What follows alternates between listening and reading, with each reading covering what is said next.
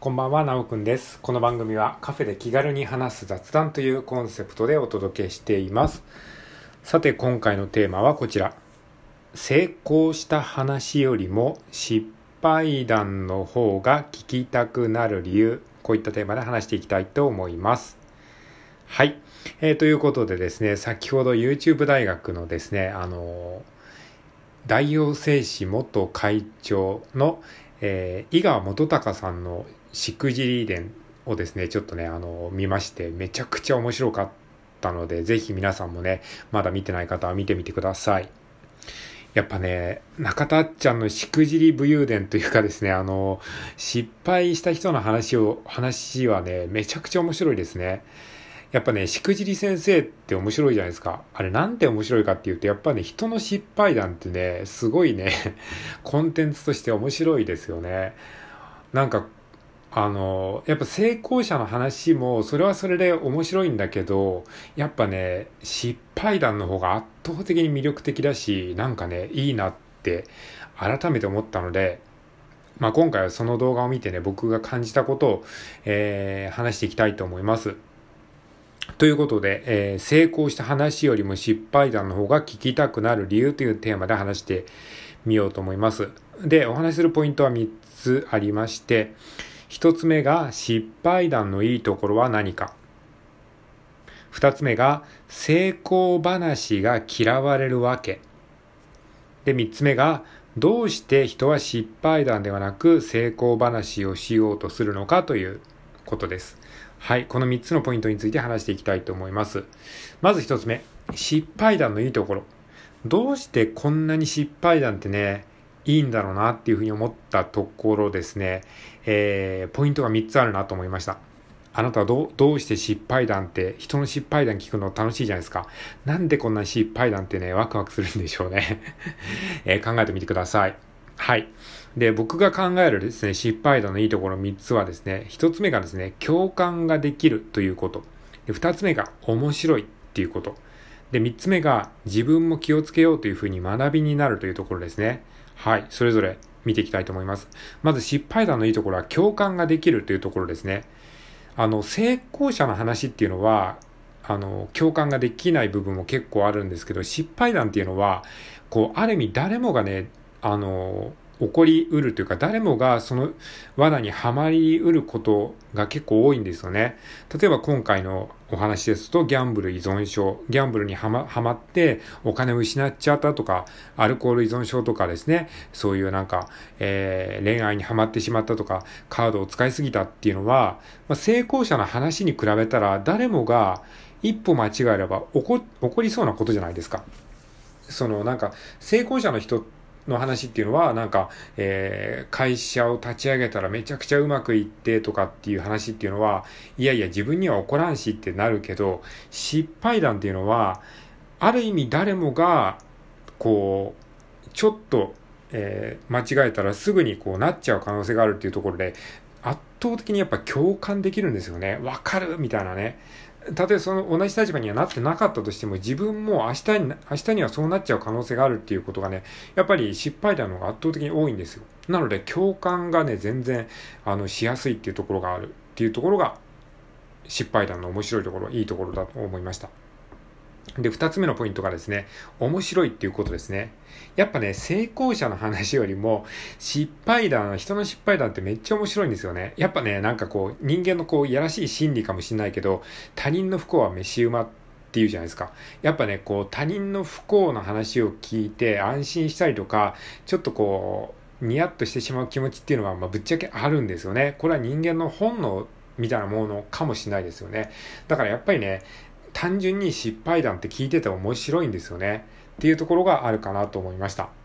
はい。で、あとね、失敗談のいいところ3つ目が、自分も気をつけようというふうに考えて学びになるということですね。まあ、さっきの共感の話とつながるんですけれども、失敗談っていうのは、成功談、成功した話と違って、誰もがやってもおかしくないような話が多いので、それはやっぱり学びになるんですよね。あ、こうしたら失敗するのか、自分も気をつけようっていう風になるので、めちゃくちゃ学びになるんですよ。ある意味成功した話よりも学びになると僕は思ってます。なんでかっていうと、なんかよくね、成功、勝ちに不思議なか不思議の、負けに不思議の負けはなし、勝ちに不思議の勝ちはありと、なんか、なんか野村監督が言ってた言葉かな。あの、ちょっと正確な、あの、言い方忘れましたけど、なんか、勝つのは、たまたま勝つことはあっても、負けることに関しては、たまたま負けるっていうことはないという意味なんですよ。つまり何が言いたいかというと、失敗するのは必ず原因があるけど、勝つことはたまたま起こることがあると。だから、つまり、失敗というものがどうやって起こるのかっていうのをちゃんと分析して、それを避けていけば、必ず、えー、必ずというか成功する確率は上がるっていうことなんですね。成功する確率を上げるために失敗を、えー、失敗を学んでいくっていうことがすごい大事なんですよ。だからそういう意味でも失敗談っていうのはめちゃくちゃ学びになるんですよね。はい。ということで、失敗談が何で面白いのかっていう話は、えー、僕が思うに、えー、理由は3つありまして、1つ目が圧倒的に共感ができる。成功した話よりも共感ができる。だ、誰もが起こりうることだからね。で、2つ目が、やっぱり、面白い。人の不幸はね、こう、やっぱり飯馬なんですよね。はい。ということは面白い。で、三つ目が、えー、誰にでも起こり得ることだからこそ自分も気をつけようというふうに、あの、学びになるということですね。はい。これが失敗談のいいところです。はい。では次、二つ目のトピックですね。逆に成功話が嫌われるわけですね。もちろん成功した話もいい話なんだけども、まあ、失敗談よりはちょっとね、嫌われやすいんですね。成功話は嫌われやすいということを話していきたいと思います。成功した話、成功者の話っていうのは嫌われやすいです。なんでかというと、えー、これも僕が思うに3つ理由があるの、あると思ったので3つの理由を話していきます。で、先に3つ言うと、1つ目、自慢っぽく聞こえるから。2つ目が学びになりにくいから。そして3つ目が嫉妬の感情を生むから。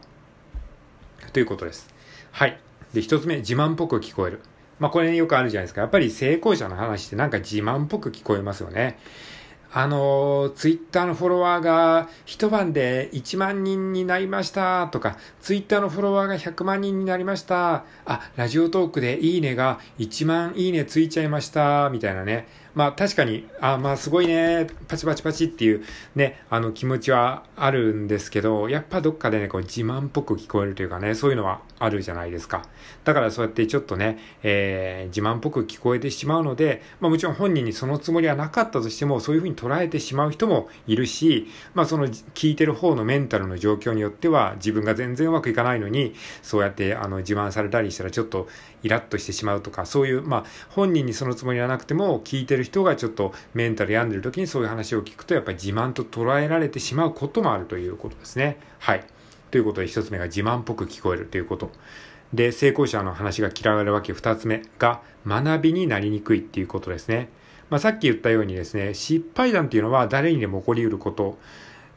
である可能性が高いんですけども、逆に成功話っていうのは、いやいや、たまたまでしょうとか、いや、その人だからでしょうっていうふうな、こう、思われ方をされがちなんですよね。だから、学びになりにくいんですよね。いや、自分とは違うし、もともと頭の出来が違うしとか、もともと余裕資金があったんでしょとかっていう風な形になるので、その成功者の成功話っていうのは失敗し談よりも、やっぱりこう、参考にしようって思える部分が多分ね、少ないんじゃないかなっていうふうに僕は思ってます。なので、もちろん学びになる部分も多少あると思いますけども、失敗談よりは学びにはなりにくいんじゃないかなっていうのが僕の考えですね。はい。で、成功話が嫌われるわけ3つ目がですね、嫉妬の感情を生むということです。まあ、さっきの自慢話っぽく聞こえるっていうのと、まあ、似たような話なんですけれども、やっぱりなんかこう、嫉妬の感情、ちょっとイラッとさせてしまいますよね。失敗談で人の気持ちを逆なですることはなくても、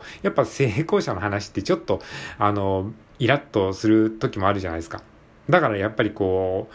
どっちかというと本当は失敗談の方がいいんですよね。あの、人に話すときは。失敗談を話した方が人から好かれるし、やっぱり人の学びにもなるし、共感も得られやすいから、やっぱり失敗談を本当は話した方がいいし、えー、で、成功談は、成功した話っていうのはどっちかというと、えー、失敗談よりは嫌われやすいし、学びにはあんまりなりにくいということがわかるわけですよね。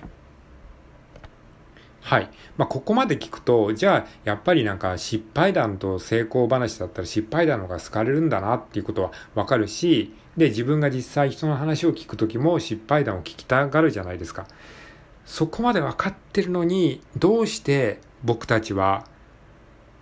失敗談ではなくて、ついつい成功した話をしようとしてしまうのかっていうことなんですよね。わかりますか？こんだけ失敗談が好まれるって分かってるのに、僕ら失敗談なかなかできないじゃないですか。なんででしょうかね？